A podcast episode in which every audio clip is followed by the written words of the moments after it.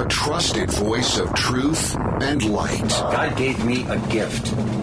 I shovel well. I shovel very well. And a rally point for those who've accepted the reality that they are not sheep.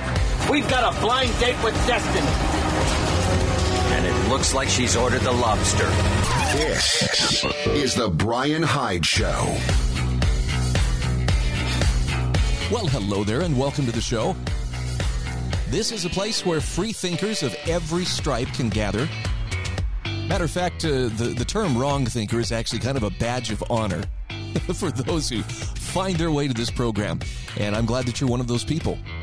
I'm here to uh, share a message of encouragement as well as hopefully a little bit of light and knowledge about what's going on in the world around us with people who are humble in spirit, honest in heart, and determined, no matter what's going on around us, to become the best person you can become and make a difference in the world in a way that only you can. I know it sounds like a daunting task, yet here we are. Shall we get started? Our program is brought to you by great sponsors like lifesavingfood.com, the Heather Turner team at Patriot Home Mortgage, hslammo.com, sewingandquiltingcenter.com, and monticellocollege.org. Man, it's always a challenge trying to narrow down this this incredible flood of information coming at us 24/7 and with all the stuff that's going on ah the super bowl was going on and i think it's los angeles that's paying the price for winning right now you know the riots and people looting and whatever hey we're celebrating what a great thing smash here we go there's also great tension in ukraine where apparently the uh, U.S. government has been trying to convince everybody Russia's going to go to war. Russia's going to go to war. I don't, I don't want to sound indifferent because I know a number of people who have family who are from Ukraine. I have know people who served missions in Ukraine who, you know, have ties to this country. But I'll tell you right up front, I'm very skeptical that this has anything to do with what uh, what America should be sticking its nose into. I, I just I don't see it, and in fact, I see a lot of agitation and a lot of meddling on the part of Washington, D.C., particularly the, the Biden administration, that seems to be starting a conflict. And I, I couldn't for the life of me figure out why would they want to do that. Unless it's to distract from other problems, which there are some pretty interesting things coming out here at home. Uh, just, you know, a quick look at the news headlines. The Trump campaign was spied on in 2016. Trump himself was spied on in 2016. Even as president, he was spied on. And this is finally coming to light. So there there is still the possibility that some people who are just so above the law may find themselves held accountable. But I'm not going to talk about any of those things here at the moment. Instead, I want to talk a little bit about how uh, well how quickly the science has spun in a different direction. I don't know if you're getting dizzy, but uh, wow, the about face on lockdowns and mask mandates, and just as a nod to the Super Bowl, if you watched the Super Bowl and you paid attention, who were the people who were wearing masks? Right, the youth chorus. Oh well, we go. They're kids. We better put them in masks. Uh, maybe I'm reading more into it than I should, but that sure seems like uh, well, they're young. They're still impressionable. Let's get them used to their muzzles now so that we don't have to train them or try to retrain them as adults. But the celebrities, most of the crowd, I mean, anybody who looked at the crowd at that Super Bowl, and I, I just watched a few minutes. My daughter was really interested. She wanted to watch it. So I just was looking around to see, okay, how many people are masked up? Because, you know, California and, and Los Angeles in particular have a reputation of really being, you know, hardcore on, well, we got to follow all the protocol. We got to follow the science. Sure didn't see very many masks, though. Not if you're important enough, there's no masks for you. I, I don't know how anyone with a straight face could say, oh, yeah, there's still a pandemic going on. I'm sorry, behavior outweighs words. And if the people who are pushing for these mandates, and that includes the mayor of, of Los Angeles and Ellen DeGeneres and other celebrities who were there, if they are, if they really believed that, oh, yeah, there's still great risk, why wouldn't they stay home? Why wouldn't they mask up? Why wouldn't they, you know, be socially distanced? And they weren't.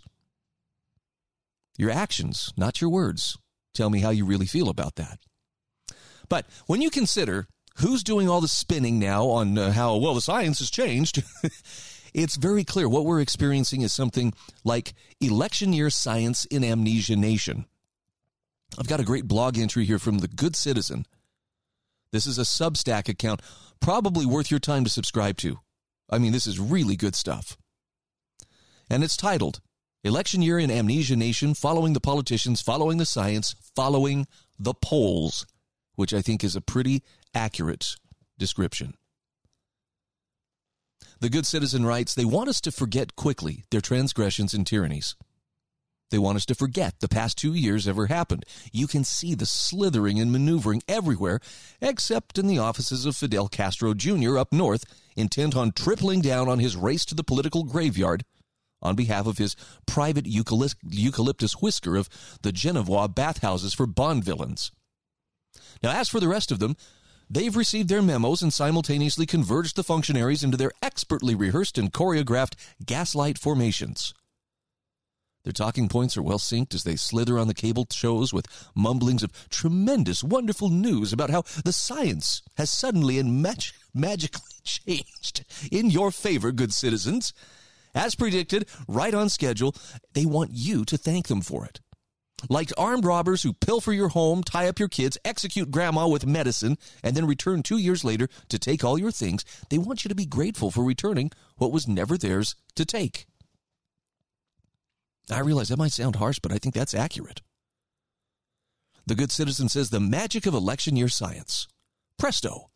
Your liberties will soon be yours again. Your child will stop being abused. Not yet, but soon. The science says we must let the child abuse continue a little longer in blue states. Something stinks so nauseatingly with rot, and it's not just the rigor mortis and vaccident morgues near the soccer stadiums. They think they rule a nation of amnesiacs. They think they can turn the giant listing pandemic freighter around on land with its fractured hull and simply push back out to sea for a relaxing voyage, believing that you'll forget it was they who got drunk with power in the pilot house and steered us intentionally into those rocks. Spilling liberties and lives across the shoreline to save the planet while laughing with glee and patting themselves on the back for following the science. Now, they think you'll forget the war they've declared on your mind and soul. They want you to believe it's over and they want you to thank them for it. To quote the great First Blood monologue, in uh, regards to defunct liberal democracies of the West declaring war on their own people, what I've called our silent war, nothing is over. Nothing. You don't just turn it off. This wasn't my war. You asked me. I didn't ask you. I did what I had to do to win, but somebody wouldn't let us win. Well said, John Rambo. Now, just as an aside here, I think there's there's a lot of truth to, to this idea that, well, oh, look, we've given you back some of this, some of your rights, some of your freedoms, some of your ability to make decisions for yourself. And I think what a friend of mine had, had noted just a couple of weeks ago, this was on an unrelated manner, but, but the mindset that's, that's at stake here. I don't know if, if you're, if you're a member of uh, Frontsight Firearms Training Institute, you probably received a very, uh, very uh, strong email about a month ago announcing how all the lifetime memberships were suddenly going to be converted into monthly subscriptions. And if you didn't pay 50 bucks a month and a whole bunch of other fees, I mean, basically the, the cost of taking classes there went ridiculously off the charts. And and the the founder was blaming everybody who didn't chip in on his lawsuit, in which which I guess he lost, you know, against uh, somebody who he was having a legal battle with over control of Frontsight. And it was, uh, you know, it was pretty much, you know, you guys didn't come through for me, so now I'm going to have to turn around and take this all away from you, and, and it's all going to change. And, you know, I, I just kind of went, okay, well, then I've taken my last class there. Fine. That's the way it is. But then a couple of weeks later, and I guess there was quite a bit of outrage from Frontsight students, they and, and members, they the, the founder walked it back. Well, you know, okay, I've heard your pleas, and I'm going to go ahead and do this, and you know, made some concessions, and Here's the key. My friend who I'd pointed that out to and, and who had once worked there, I just said, Well, what do you think about this? And he says, Yes. It's almost like like a God, he heard our cries and decided to give us back a little bit of what we once had. And I see that very same mindset at work amongst the political class. Not only are we not supposed to acknowledge, hey, You are the guys who are making decisions that were ruining people's lives, destroying their businesses, destroying their mental health, forcing things on them that they did not want forced on them. But because you're going to relent a little bit, we're supposed to be grateful. We should fall at your feet and say, Oh, thank you. Thank you so much. You know, I, I don't want to be a vindictive person, and I don't want to, to bring more anger to an already angry world, but I'm not ready to forgive and forget on this. Or I, I'll forgive, but I'm certainly not going to forget, and I'm certainly not going to allow any person who abused their power. I'm not going to give them any credibility. They have no authority, and they do not have my consent because of their abuse of power. And that's an attitude I hope more people will get. This is The Brian Hyde Show.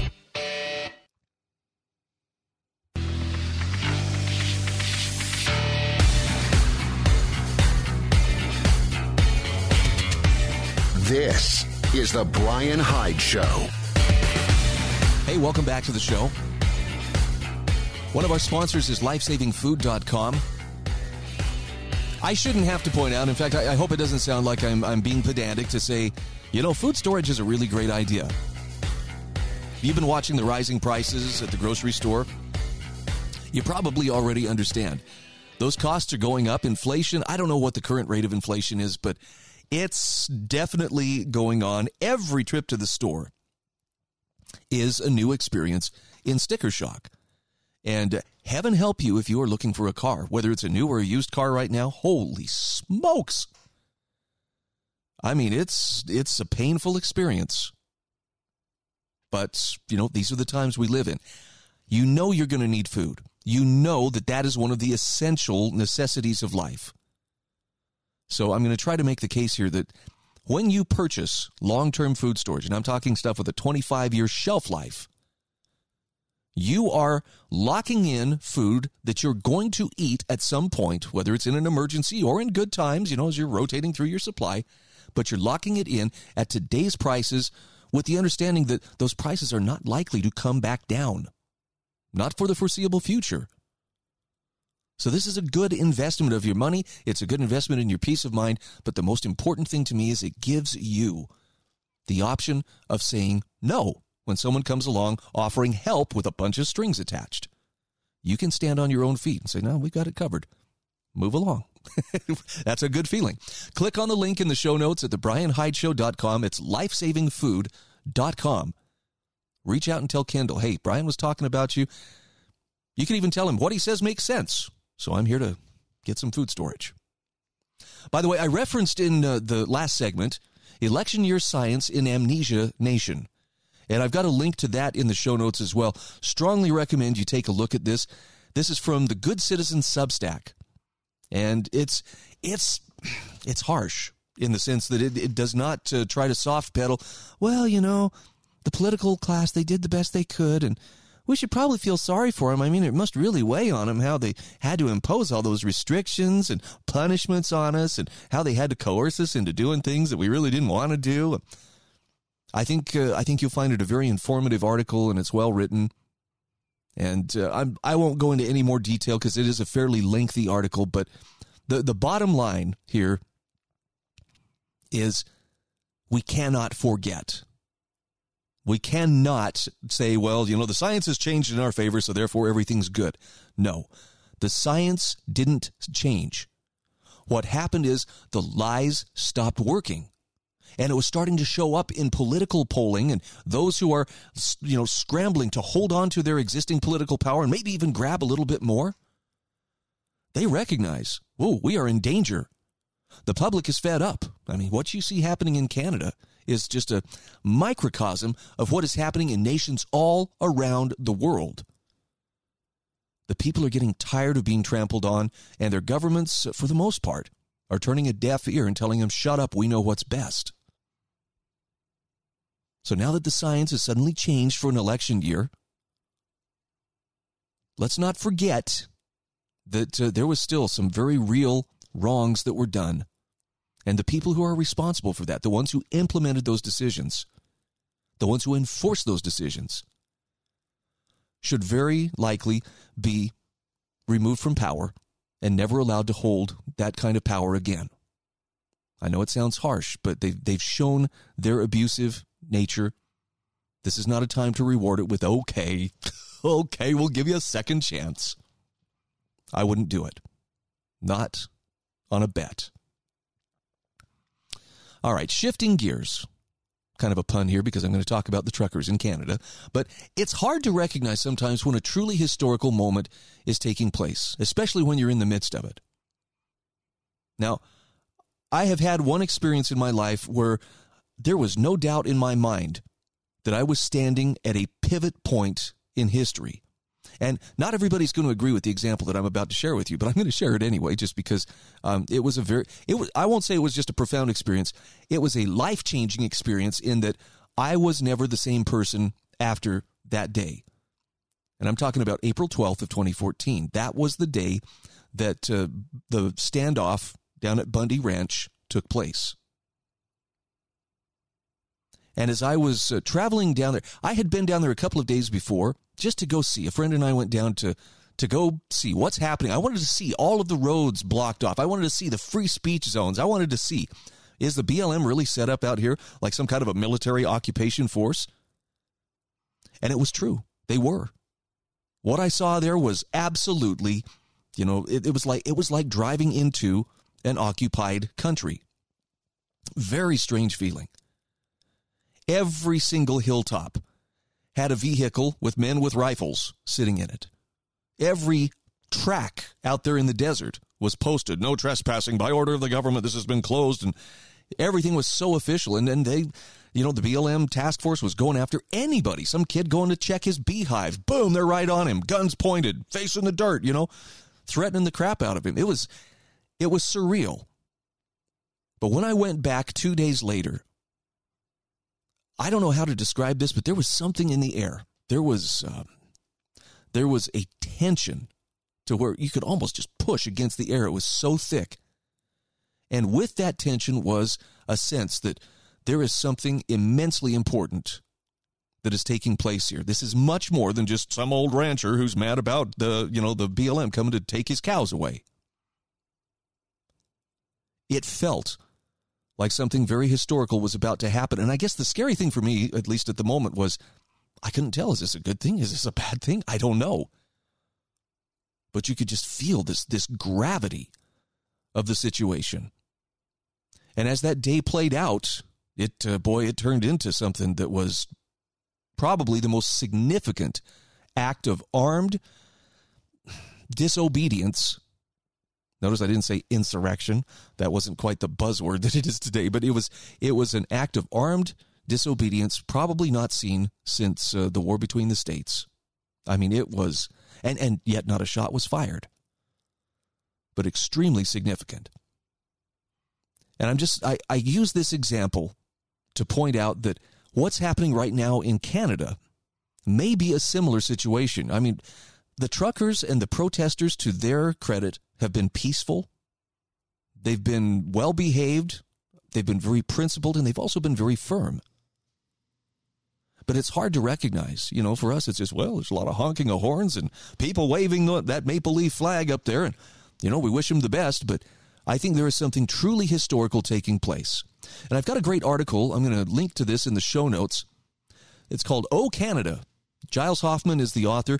And Giles is someone who's actually been there on the ground. And uh, this is the reason I, I, bring up Bundy Ranch in connection with this is because if I had to go on what the media, the mainstream media, had reported about uh, Cliven Bundy and about what happened on April 12th of 2014, I would have a very one-dimensional caricature of the people and the events involved. It would be almost cartoonish the way that it was described but I had the luxury of actually going there myself. I had the luxury of being there with the source, talking with Ryan, talking with Ammon, talking with Cliven. And it makes all the difference in the world. Saw the same thing, you know, just a short time later at the Malheur National Wildlife Refuge when Ammon and Lavoy Finicum and others occupied that refuge. What the media said was one thing, very sensationalized, hyper fearful, you know, terrorism, terrorism. Ah, they just couldn't get over the fact these are armed people. Yet they couldn't make the connection. You can be armed and you can be peaceful at the same time. But by going to the source, I was able to not only gain a better understanding for myself, but a much better, I was in a much better position to share that information with my listeners. And, you know, not even all my listeners agreed. There were still many who were like, nope, nope, nope, can't, I can't go there. And I understand that. When we come back from the break, though, I want to share with you uh, some of the observations from Giles Hoffman, who again is on the ground with the Canadian truckers and is reporting, you know, from right there where it's happening. You may still disagree, but at least we'll have taken the pains of going to the source, and that's a better way to go. This is the Brian Hyde Show.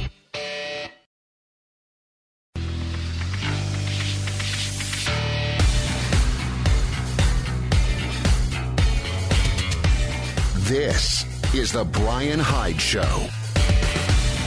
And just like that, we are back. Hey, if you haven't subscribed to my show notes, I'm not saying they're going to change your world for the better, but they might just make all of your dreams come true. Notice I said the word might.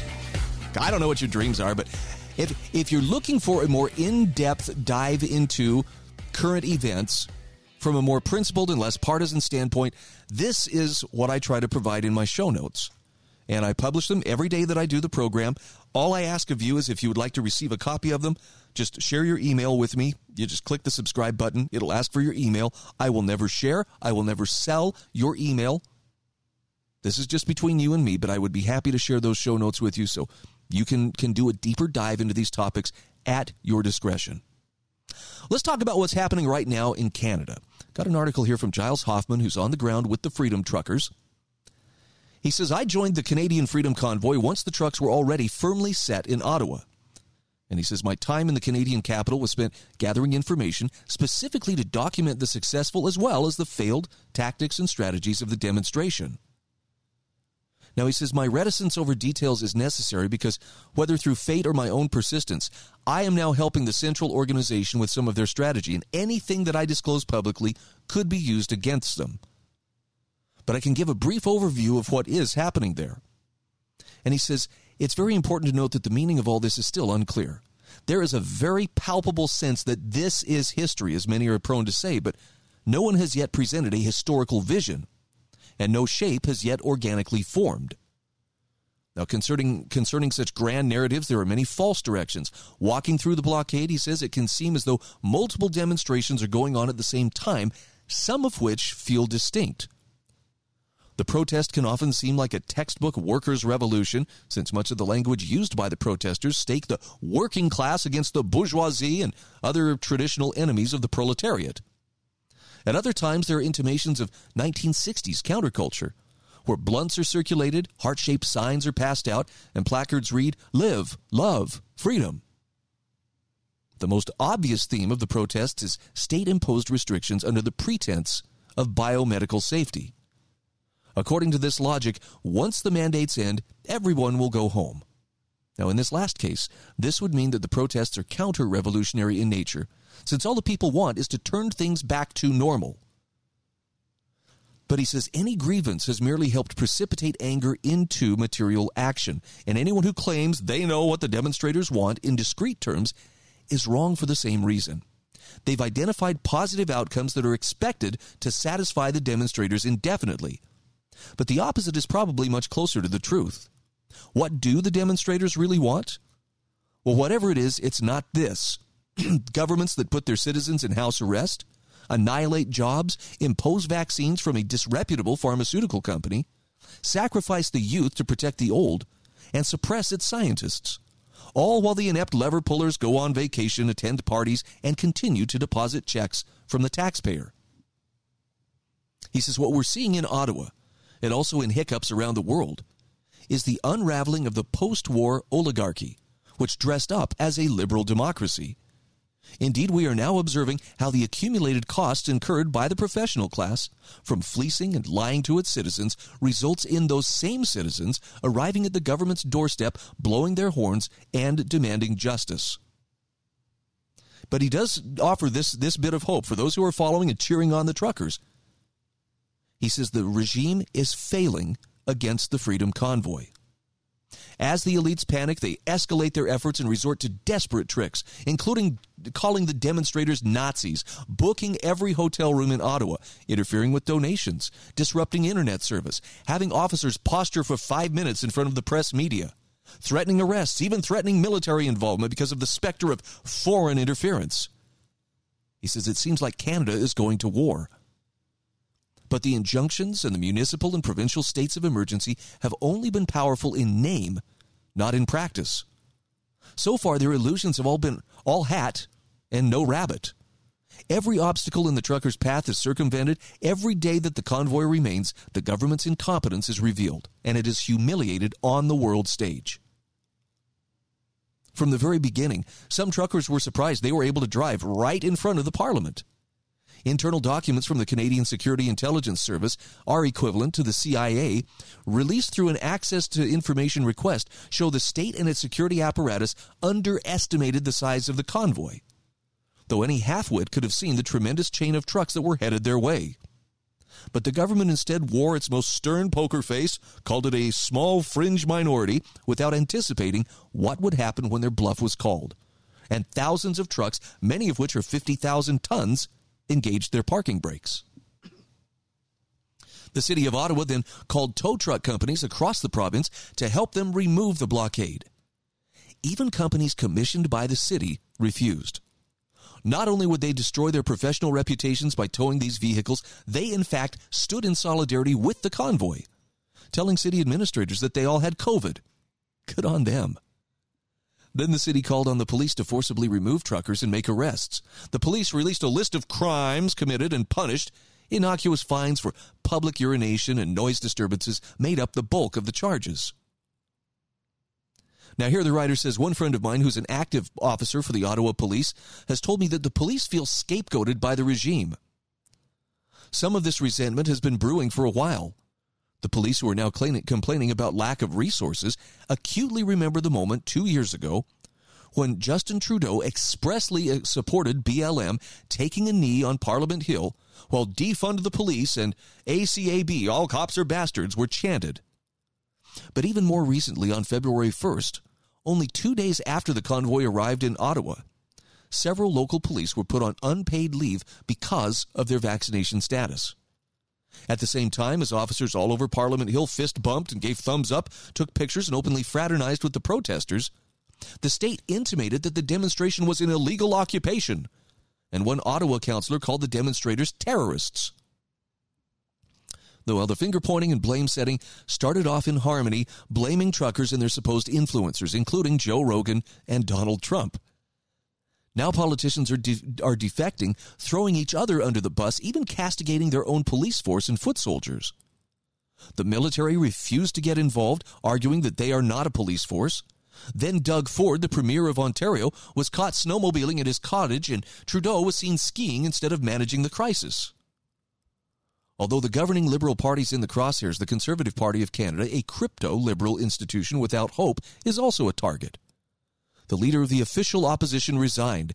They are a party without convictions, and they've encouraged the convoy and asked them to leave. Now, the bureaucratic nomenklatura is also uh, contradicting itself constantly.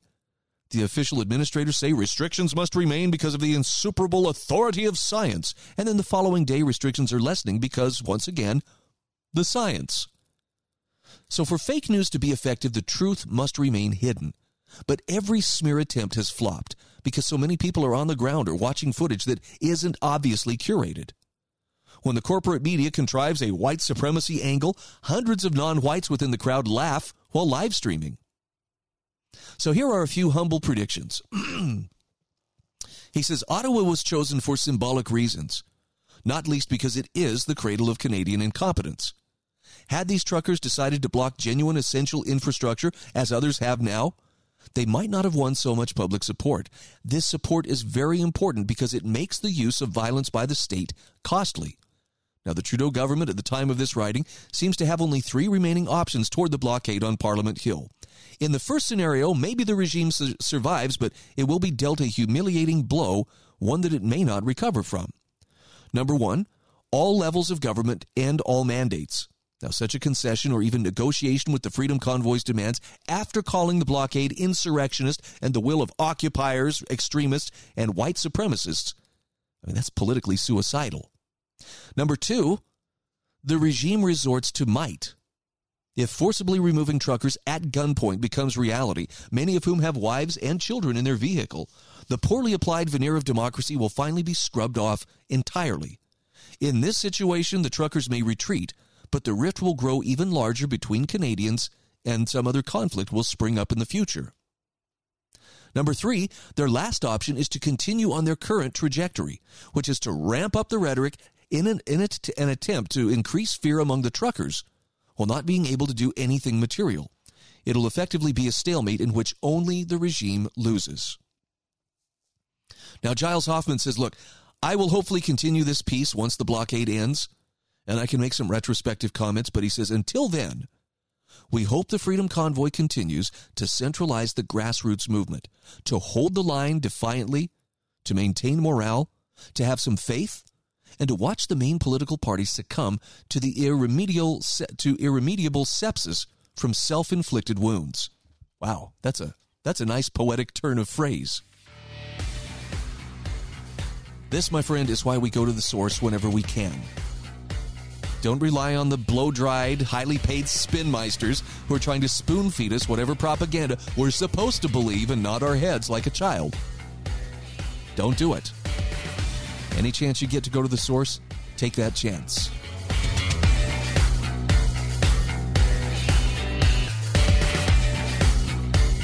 This is The Brian Hyde Show.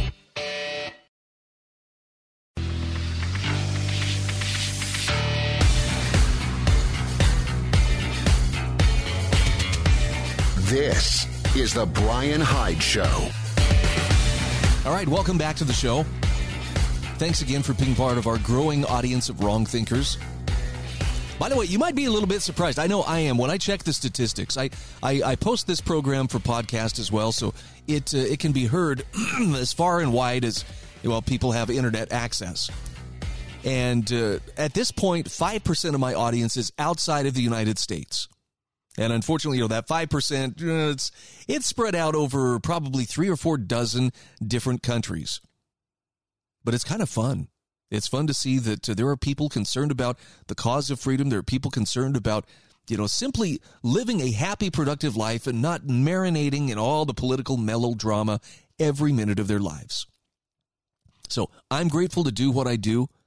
Very thankful to share this information with you. And, and I hope Above all, that it's not adding more fear or more anger to an already uh, volatile world in which most of us are just simply trying to do our best and, and not get uh, pulled down by, by the whirlpool.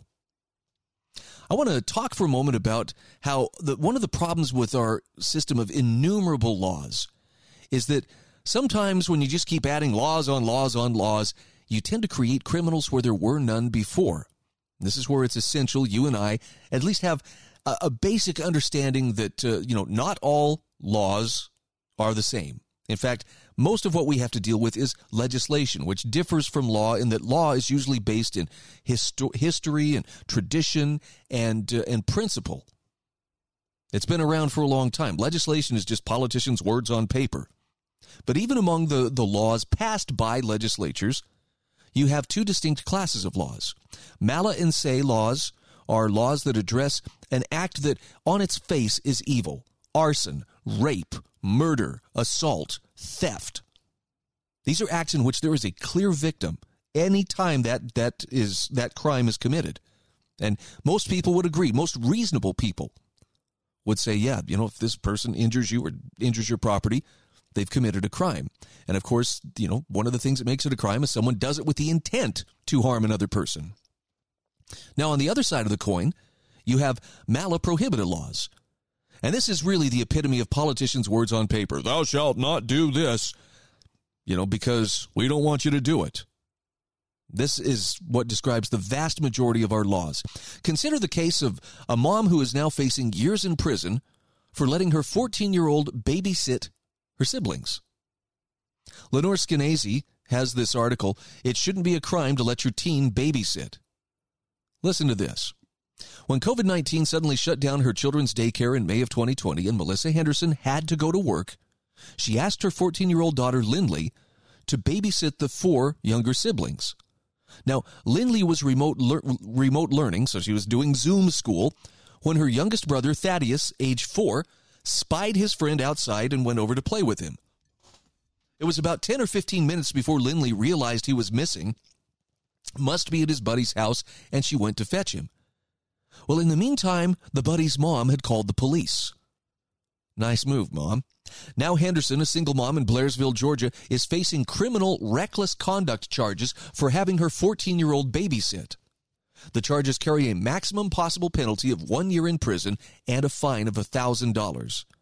The arresting officer, Sergeant Mark Pilote, wrote in his report that anything terrible could have happened to Thaddeus, including being kidnapped, run over, or bitten by a venomous snake. Wow, I wonder if he writes fiction in his spare time, or if he just deals with things that actually happened. Anyway, the Hendersons live on a quiet lane surrounded by what looks like acres of lawn. Blairsville population 794. Now, this case has dragged on for almost two years now, while Henderson's lawyer, David DeLugas, points out that Georgia's own child protective guidelines say that kids at age 13 can babysit. DeLugas is founder of Parents USA, which exists to fight just such cases. Three weeks ago, he filed a motion to dismiss the case based on a paper by Idaho law professor David Pimentel. Protecting the free range kid, recalibrating parents' rights, and the best interest of the child. Pimentel wrote, quote, Fueled by the growing obsession with child safety in our society, police now appear to be responding whenever someone who disapproves of another's parenting skills calls 911 and reports an endangered child. End quote. To which Lenore Skenazy says, bingo. It's far too easy to accuse a parent of neglect and get the authorities involved. So in Henderson's case, five cop cars came to her house. She told Lenore Skenazy in a phone call, I almost don't have words for how low it made me feel. They handcuffed Henderson. They drove her to the county jail where she was photographed, fingerprinted, and put on a, and given a bright pair of orange Crocs to wear. Then she was put in a cell. She says, I remember curling up in a ball in the corner and just wanting to hide. Her ex husband bailed her out. Now, Skenazy says, when I spoke with the district attorney, Jeff Langley, he says he felt the cops acted prudently, as the little boy had been outside once before on his own. He added that even a guilty verdict would most likely not result in prison time for Henderson, but he thought that forbidding her from letting her daughter babysit might be a good idea. We just want to make sure the children in our small community stay safe. Sorry. That's. You want to talk about bureaucratic boilerplate. We're just trying to keep you safe as we ruin your life. A few more details. Langley believed the boy was wandering naked in a thunderstorm. That was one part true. The boy was wearing only a shirt, but there was no storm. The DA added that officers informed him that 14 year old Lindley had some measure of learning disability, making her an unreliable sitter. Now, Henderson explained to Lenore Skenazy that her daughter had officially been diagnosed with ADHD and yet has a GPA of 4.45 as vice president of the 4 H club, broke school records in varsity track, completed the Red Cross childcare program, and is certified in CPR. My goodness, she's barely functioning. Nonetheless, it shouldn't be necessary to have a superstar teen before a parent can make hasty childcare arrangements during a pandemic. That's why Let Grow, the nonprofit that Lenore Skenazy runs, is working to narrow states' neglect laws, ensuring they only kick in when parents put their kids in likely and obvious danger, not when they make a decision a cop or a caseworker disapproves of. As for the incident itself, four is young, and you'd want to remind the boy next time don't go out without telling anyone. But a kid wandering off to play with the neighbor used to be called childhood. Got a link to this article, and I hope you'll you'll click on it and let that sink in. My goodness. Look, I, I, I don't want to confess how terrible my parenting skills were, but my little boy David, who's now six foot three and about 220 pounds, he ran off when he was about two years old. And he, he slipped out of the house. My gosh, he was so slippery. This, I was on the phone, and David was following him from place to place, crying I my wife was was visiting someone or she was going to a church calling or something like that. And anyway, I'm on the phone talking to I think I was talking to my mom and David just kept following me from from place to place in the house, you know, crying and I was just like, "Dude, stop. Just go play. Go play." Well, I finally stepped into my room and shut the door, finished my conversation, came out about 5 minutes later and was like, "Okay, it's quiet. Where's David?" And I couldn't find him. I looked all through the house, couldn't find him. Looked at my back door and realized, "Ooh, the deadbolt, which he couldn't reach, was unlocked. And I thought, is it possible? Could he have slipped out the back door? And sure enough, he had, and in his diaper was wandering down to the end of our cul de sac. And uh, I raced down there as quick as I could. And sure enough, there's three, I'm sorry to use this word, but I'm, I'm making a judgment. Three stoners standing there. Dude, you know whose kid this is? I'm like, yes, he's my. And these guys started lecturing me. You got to keep a closer eye on your kid, man. He wandered away. And I was like, thank you. Very grateful that they were the ones who, who found him and prevented him from wandering closer to a busy road. But my point is this things can happen quickly. And yes, sometimes it can end in tragedy. But to just make it a default thing, somebody could very easily have called the cops on me, and, and I felt horrible that uh, that my kid had wandered off. But we got to go by was there harm done? Not just, well, you know, did you put him in danger? I didn't intentionally put him in danger, but I dang sure, you know, shut him out for a few minutes, and, and in that time, he slipped away. It was a wake up call, and I realized, okay, I got to start paying closer attention, and, you know, probably should just have ended the call and, you know, tended to him. Criminalizing the idea of well your kids you know they can't watch they can't watch till they've certified and passed this even with the best laws and even with the best intentions there are still going to be times when tragedies are going to occur and we can do the best we can to mitigate the circumstances but to try and create criminals where there were no criminals before that's not the way to do it and it drives a further wedge between the police and the public and you know I don't know. I, I, I wouldn't recommend it as an idea of, of this is going to make us a better society and we're just trying to keep people safe. I think what it encourages is more of a predatory attitude on the part of prosecutors and police to develop kind of a gotcha attitude. And that's that's not good. Thanks for tuning in today. Check out the show notes at thebrianhydeshow.com. Feel free to subscribe to those show notes if you're so inclined. This is the Brian Hyde Show.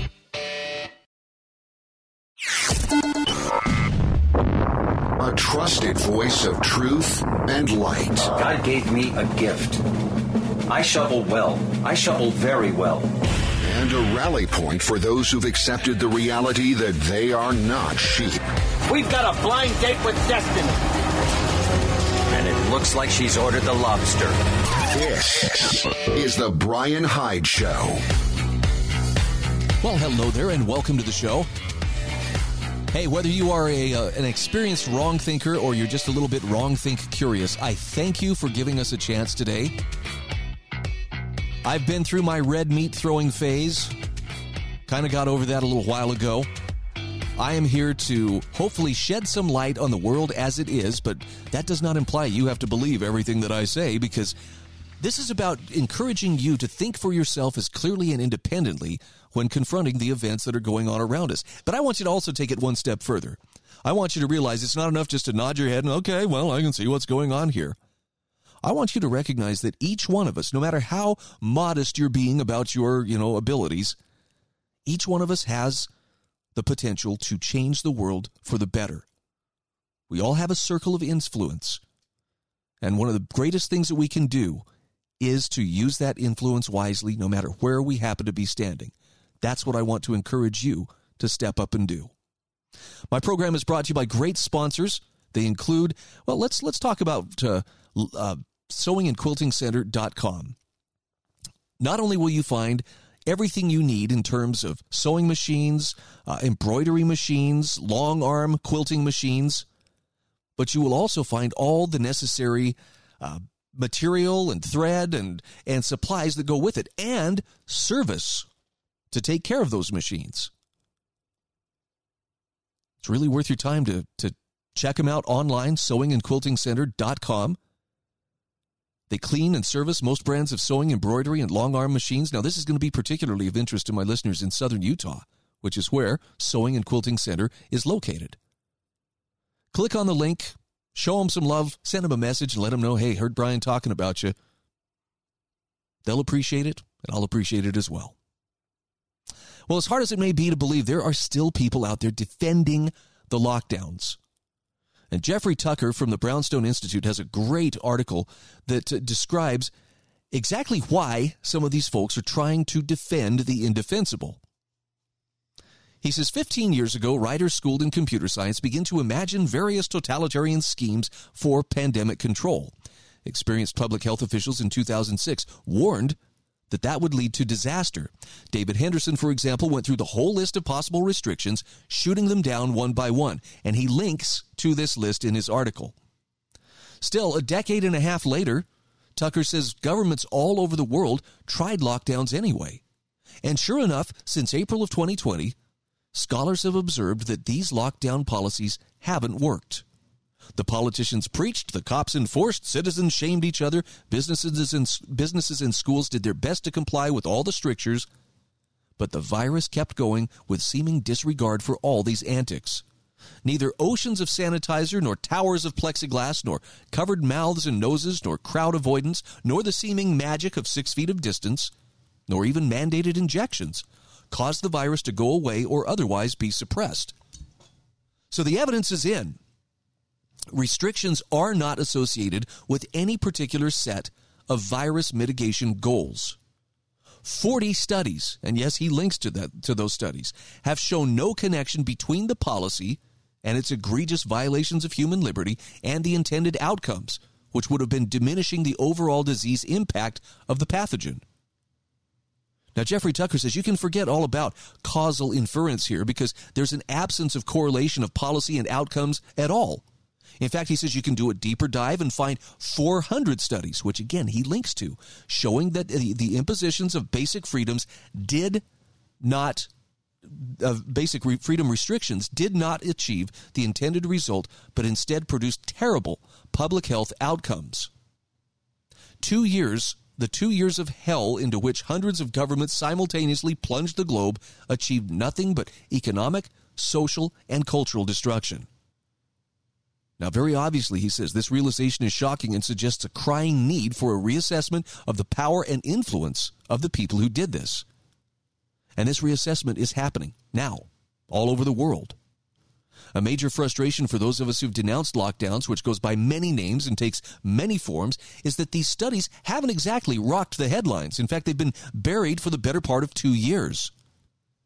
Among the ignored studies was a December 2020 examination of light and voluntary measures like discouraging large gatherings or isolating the sick or generally being careful versus heavy and forced measures. Now, he says this piece by Bendavid et al. observed some of the effects on the spread of light measures, on the spread from light measures rather, but nothing statistically significant from the heavy measures like stay at home or shelter in place orders. Listen to this quote. We do not question the role of all public health interventions or of coordinated communications about the pandemic, but we fail to find an additional benefit of stay at home orders and business closures. The data cannot fully exclude the possibility of some benefits. However, even if they exist, these benefits may not match the numerous harms of these aggressive measures.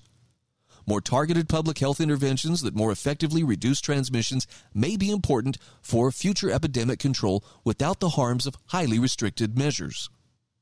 End quote.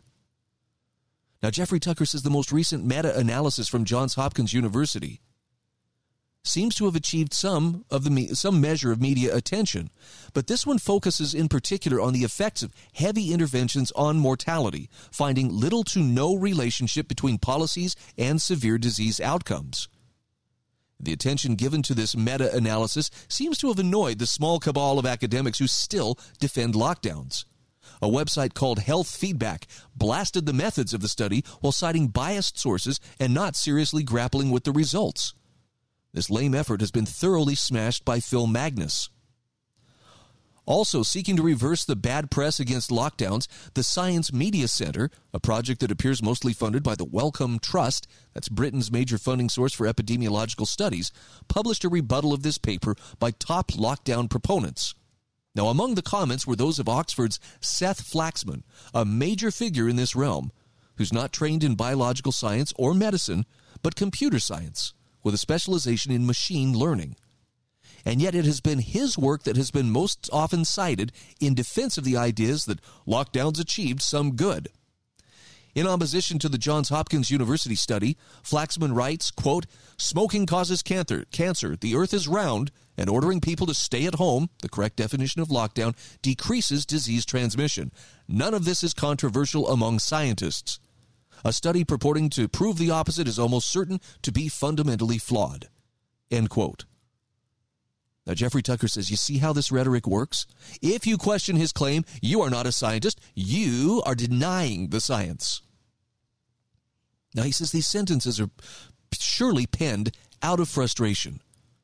The first time in modern history, or perhaps all of history, when nearly all governments undertook ordering people to stay home, which amounts to a universal quarantine to decrease transmission of, of a disease, was in 2020. Now, to say that this is not controversial is ridiculous, since such policies had never before been attempted on this scale. Such a policy is not at all like an established causal claim smoking increases cancer risk, nor a mere empirical observation the earth is round. It's subject to verification.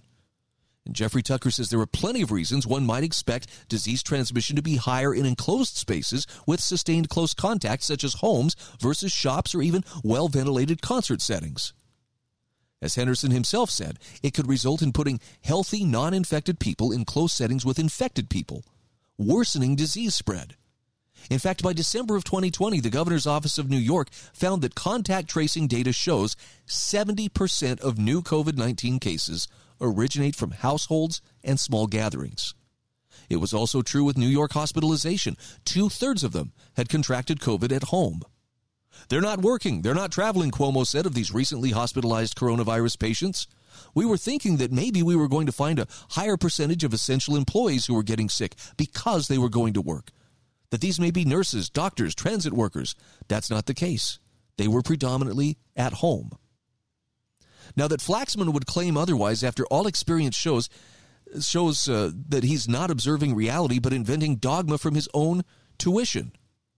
Flaxman might say that he's sure the transmission might have been higher had people not been ordered to stay home, that there might be settings in which the, there, that, that would be true, but he's in no position to elevate this claim to the status of Earth is round. Now, Tucker goes on a bit more, but the bottom line here is Lockdown policies are easily marketed to political players who might get a power rush from the exercise. But in the end, Henderson's, Henderson's prediction rather was correct. These interventions turned into turned a manageable pandemic into a catastrophe. And it's a sure bet that lockdown proponents will be in denial for at least another decade. Somebody was asking the question over the weekend what is it that there's still people, you know, putting masks on kids? Why are there still places that are demanding the use of masks, you know, as a condition of entry into the business? And it's just my opinion, but I think it's they're trying to make people they're trying to make the people in charge feel like they're still in charge, those who are enforcing these mask mandates. This is the Brian Hyde Show.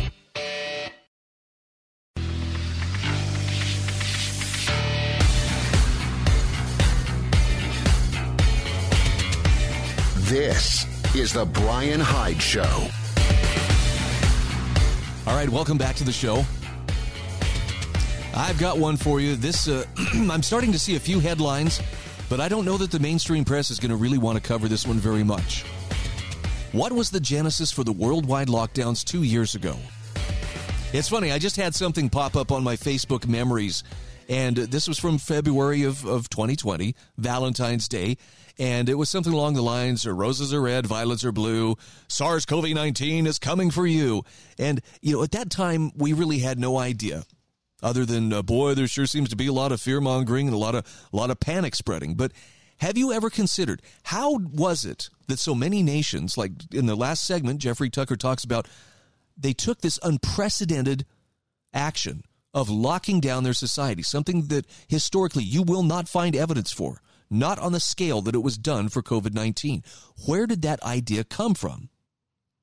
Well, a really good friend sent me a, a link over the weekend, and it's it's to a, thread reader thread from uh, Michael P. Senger, and it uh, refers to a New York Times article behind China's Twitter campaign, a murky supporting chorus, and it seems to show that the Chinese Communist Party launched a massive social media campaign in Italy to advertise its coronavirus lockdown measures in early March of 2020. I'm going to walk you through a couple of these. And look, I don't know if this is going to sound like conspiracy to you, but this sure looks like a smoking gun when you consider the totality of all the effort that went into this uh, this mass or this uh, social media campaign. So in in this uh, article or in this thread by Michael Senger, it says the fact that the CCP's disinformation campaign focused on Italy is crucial. Why? Because Italy was the first country outside of China to lock down. And once Italy locked down, the rest of the world followed Italy's lead. Now, the CCP's campaign wasn't limited to Italy. The article states that this tweet advertising China's lockdown policy to the world is fake. So it's a fake tweet, but it still has 142,000 likes. Tweets like this prove that the CCP was actively selling the world on Wuhan style lockdowns back in early March. Now, if you search for the URL of that fake tweet, you'll find it retweeted by many accounts around the world. Each account is suspicious because they tweet incessantly about COVID right up until George Floyd's death, and then all they tweet about is BLM. Now, the sheer scale of this operation and the number of accounts involved and its influence around the world is really remarkable. Thousands of accounts of accounts tweeting incessantly about COVID hysteria, then pivoting to incessant BLM and anti-police propaganda in every country. I mean, that is quite a coincidence, isn't it? The day after Paul Mozur's New York Times article was published, Twitter suspended over 170,000 fake Chinese accounts. But none of the fake accounts involved in the ring described above were suspended. So this is a problem much larger than Twitter acknowledges. More than 50 NIH scientists were fired due to China ties, hundreds more under investigation. By co opting scientists and academics while aggressively promoting lockdowns through social media propaganda, China made lockdown pseudoscience seem sound. And though the CCP, though through C, let's try that again. Though CCP's influence operations in media, politics, and academia were surreptitious, its stance in support of global adoption of COVID lockdowns was explicit. Here's China's foreign spokesperson promoting strict social distancing among children. If this seven year old girl has the common sense, why some adults don't? In a speech at the Hudson, Inst- Hudson Institute, FBI Director Chris Wray says CCP specifically approached local politicians to endorse its COVID lockdowns. Here's a tweet from Jeff Seldin. We had a state senator who was recently even asked to introduce a resolution supporting China's response to the COVID 19 pandemic. This is from July of 2020.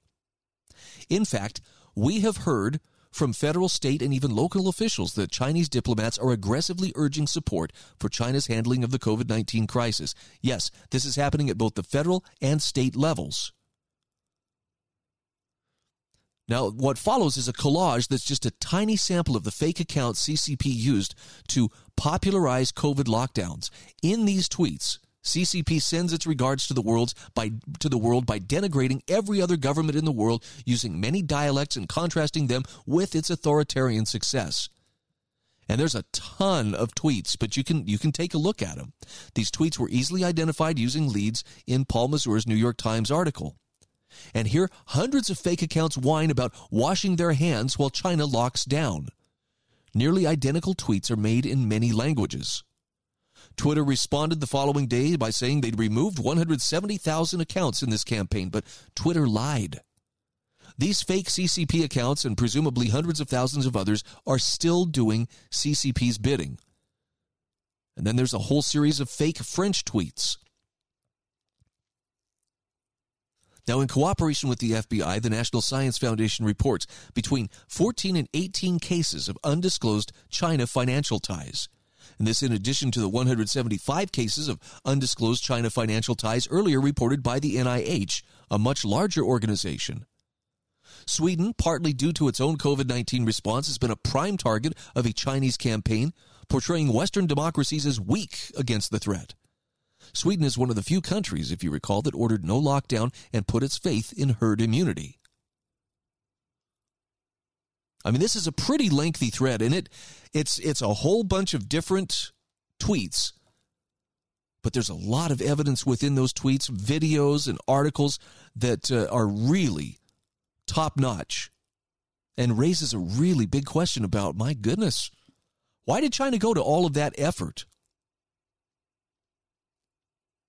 I've heard rumors, and, and I don't know if this is, is anything beyond rumors, so I'm kind of hesitant to even share it. But if there's truth to this, it really needs to be brought out into the light of day. And I've heard that even governors were approached by, and I think in this case, the federal government, and offered billions of dollars, hundreds of millions of dollars in aid if they would just toe the line on the lockdowns. And given the way that so many, even ostensibly, you know, Republican, hey, freedom oriented, I understand the proper role of government kind of governors, they fell into line. They obediently rolled over and showed their bellies. I mean, it would make sense. Politicians, you know, they, they want the money, they want the the idea that look, we did something, we saved you. But it sure sounds like there was a lot of manipulation going on here. One of the one of the tweets here points out Boris Johnson over in Britain initially opted for herd immunity, but on March 13th, 4 days after Italy's lockdown, CCP started storming his feed, likening his plan to genocide. Those words almost never appear in his feed before March 12th. Tragically, the abuse worked. March 23rd, the UK locked down. I hope you'll take the time to at least just scroll through this and take a look at it. I'm not trying to gin up any kind of, you know, anti Chinese sentiment, but this sure looks like China had a much bigger hand in uh, not only, you know, the development of this virus and the research that was done at the Wuhan viral uh, lab for viral research or whatever it's called, but it sure appears that they had quite a hand in influencing how other government leaders would approach it and approach it in, an unprecedented manner in the sense that never before had the world chosen to simply lock down societies and destroy economies in the name of well we're trying to uh, prevent you know the spread of a particular virus Again, I, I don't share this with you with the idea of boy, now you can go sharpen up your pitchfork and get those torches lit and woo let's let's go, you know, get some vengeance here. But I do share it with the idea that uh, the mendacity of some of the people that are supporting those heavy-handed measures, it appears to be a real thing. And I would say we are we we would be wise not to underestimate that kind of mendacity and don't ever let them exercise that kind of power again. This is the Brian Hyde Show.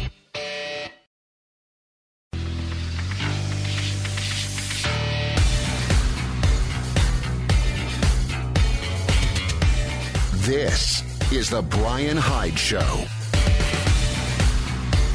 Welcome back to the show. Quick shout out here to the Heather Turner team at Patriot Home Mortgage, located in St. George, Utah.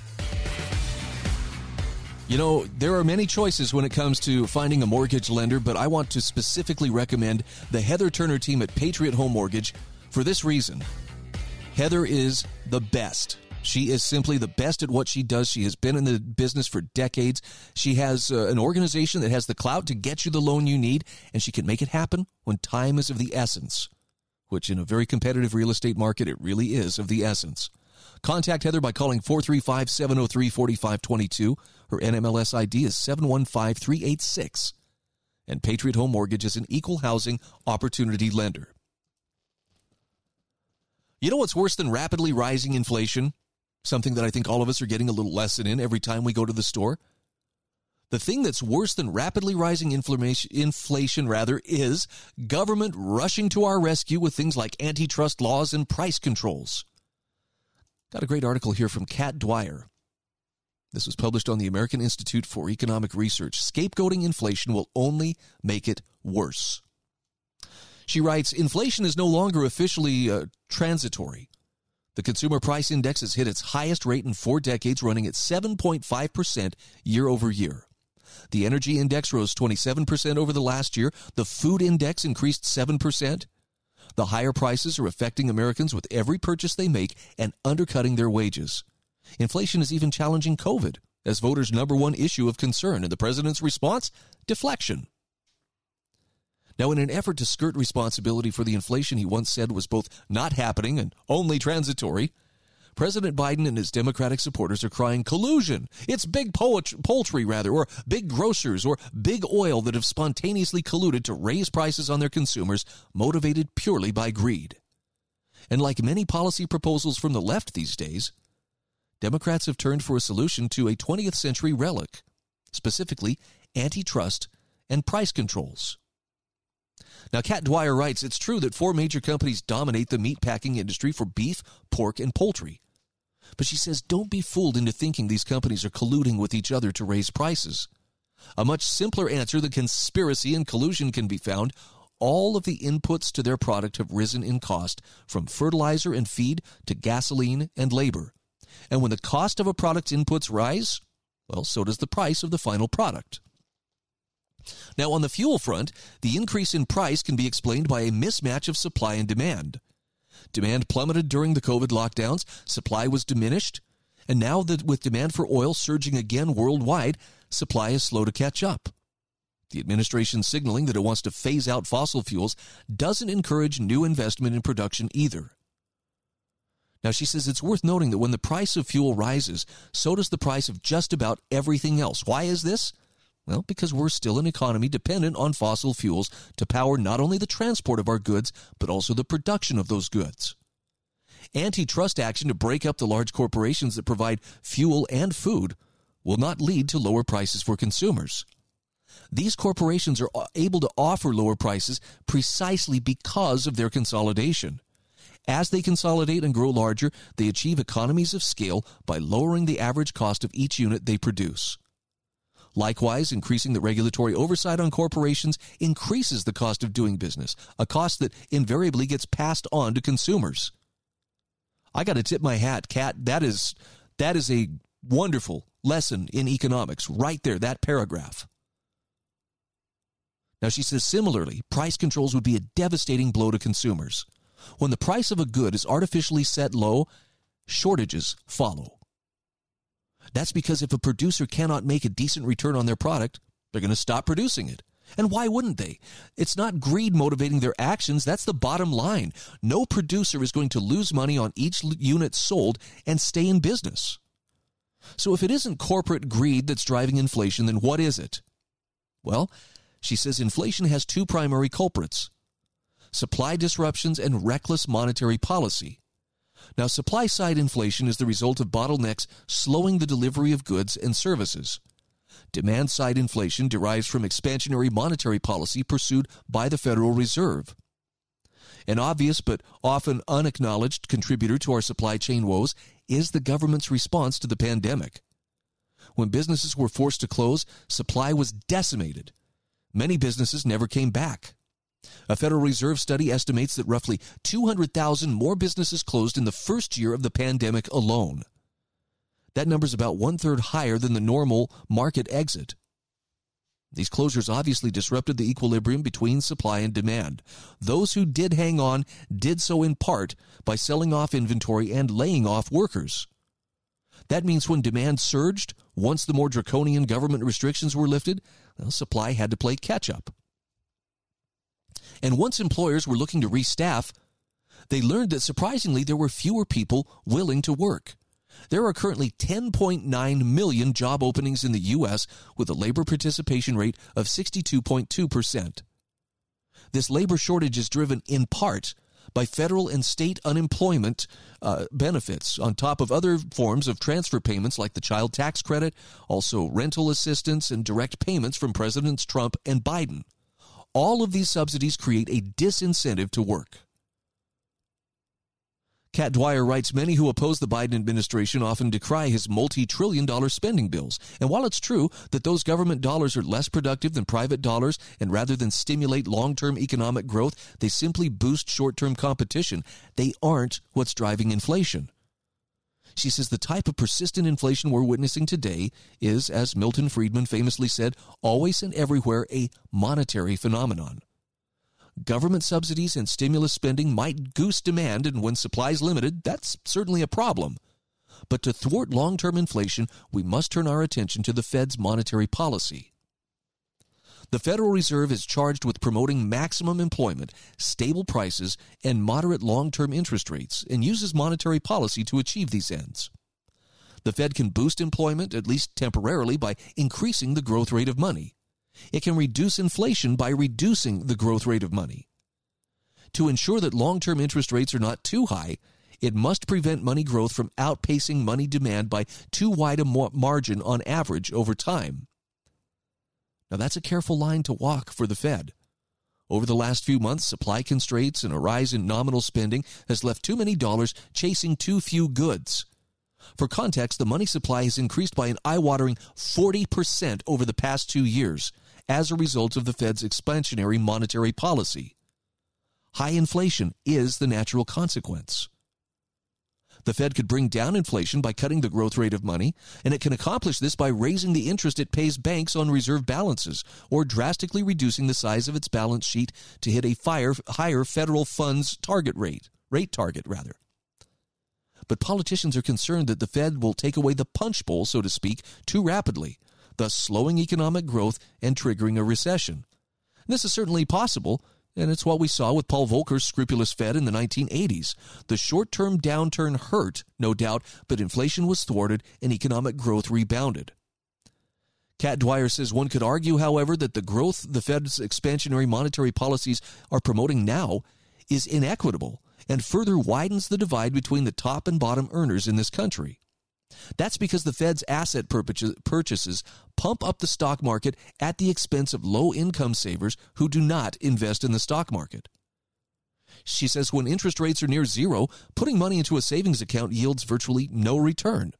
Incentivizing investment in the stock market. It's part of the reason corporations have seen such large gains in their value over the course of the pandemic.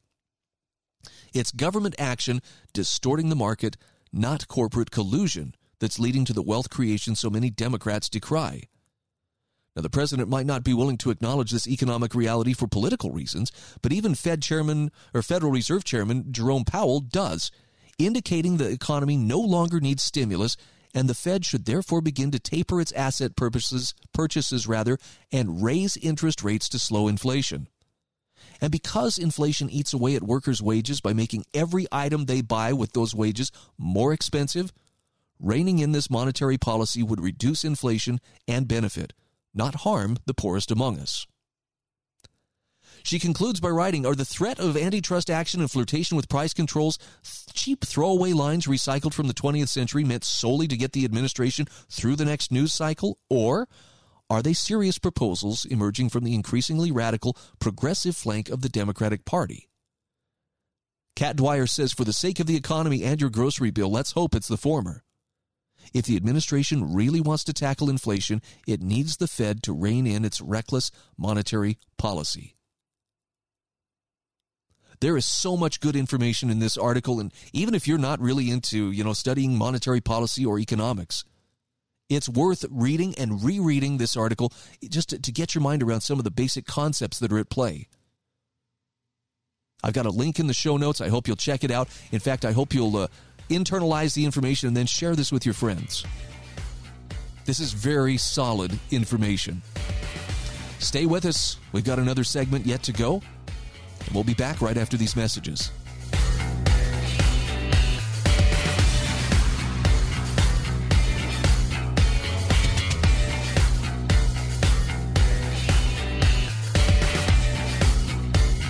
This is the Brian Hyde Show.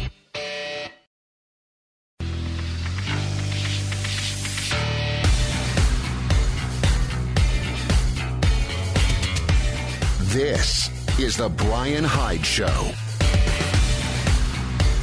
Hey, welcome back to the show. Thanks again for being part of our growing audience of wrong thinkers. And I'd like to ask a small favor. If you find value in this program, just tell somebody about it. Just suggest, hey, give it a try. You know, and it's it's totally okay if they say, hey, that's not for me. That guy is too smooth and too sexy. I just don't think I could stand to listen to him.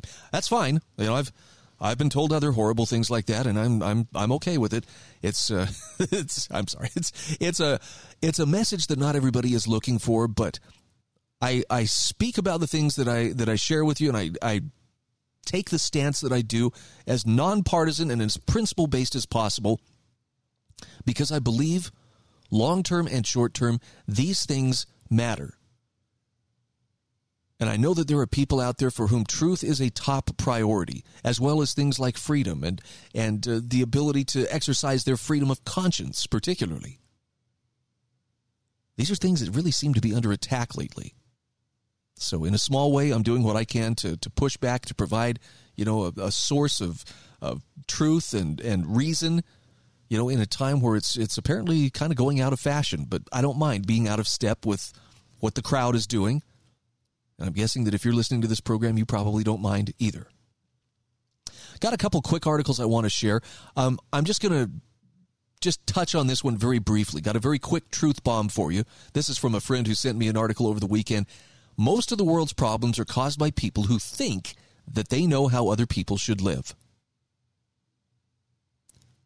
And I'm not big into dividing people up into camps and putting labels. All right, you belong here and you're over there. And, you know, thanks to these labels, we can keep everybody, you know, keep track of you.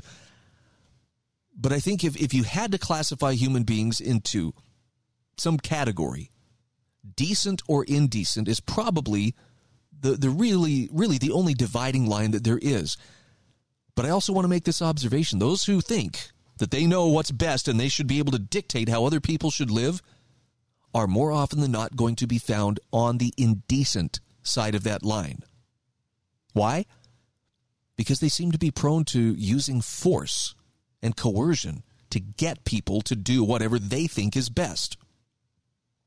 And while that may seem like kind of a contemporary problem, you know, depending on whatever's, you know, the conflict may be, I'm going to submit to you that uh, I think this is more of an eternal battle that has been going on forever between light and darkness. Darkness prefers coercion. Darkness prefers that everybody be forced to do what those who know best know is best. Whereas light is more prone towards persuasion, love, freely chosen voluntary actions that are virtuous. And there's a world of difference between those things.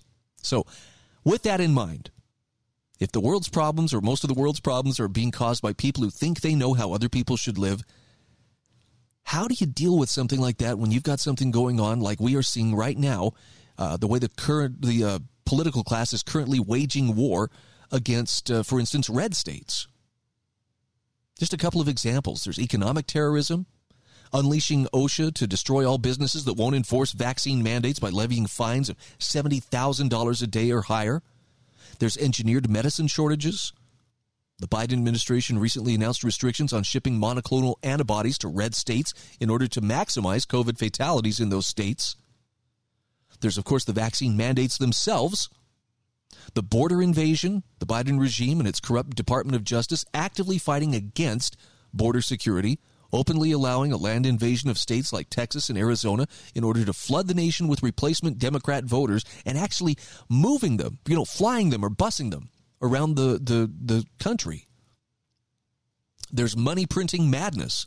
Every dollar printed by the Fed and distributed by the Treasury is actually an instrument of debt that steals purchasing power from hardworking Americans who produce things. There's election rigging. Biden and other Democrats like Gavin Newsom are now institutionalizing never ending election rigging in order to make sure the will of the people is never honored in any election. Although their own disastrous policies are wildly unpopular, they can continue to maintain power by cheating in elections. And Lew Rockwell says just like they cheated in 2020. Boom, there it is. Outlawing of medicine that works. Notice how the DC swamp has attacked ivermectin and made sure that no hospital prescribes it to patients? That's part of a medical genocide agenda, and he says it's a war on humanity. And of course, punitive taxation. Under the Biden regime, which is actually run by Obama, the IRS will be handed a mandate to raise taxes on productive American workers, punishing them for having jobs, all the while handing out more welfare and entitlements to the illegals who are allowed to, to invade America by the hundreds of thousands each month. Now, here's the solution that he proposes, and this is going to make some people have a little reaction, so brace yourself. Lew Rockwell says we clearly have a disunion, not a union today and we would be better to recognize this and act accordingly. When the Constitution was up for ratification, the Anti Federalists pointed to the danger. In fact, Murray Rothbard quotes one of the most eloquent of them, Patrick Henry. Shall we imitate the example of those nations who have gone from a simple to a splendid government? Are those nations more worthy of our imitation? What can make an adequate satisfaction for, to them for the loss they've suffered in attaining such a government? For the loss of their liberty, if we admit this consolidated government, it will be because we like a great, splendid one. Some way or other, we must be a great and mighty empire. We must have an army and a navy. When the American spirit was its was in its youth, the language of America was different. Liberty, sir, was then the primary object, but now, sir, the American spirit, assisted by the ropes and chains of consolidation, is about to convert this country into a powerful and mighty empire. Such a government is incompatible with the genius of republicanism. There will be no checks, no real balances in this government. What can avail your specious imaginary balances, your rope dancing, chain rattling, ridiculous ideal checks and contrivances? But, sir, we are not feared by foreigners. We do not na- make nations tremble. Would this constitute happiness or secure liberty? End quote. Now, he was an anti federalist, and dang, looks like he was right. So here's the bottom line the Federalists thought they knew better. And Lew Rockwell says they gave us such nonsense as Madison's claim that extended government was a cure for faction, not one of its main causes. And he says the tragic re- result of their efforts was the terrible war between the states. He says, let's not make that mistake again. Let's try peaceful secession while there is still time.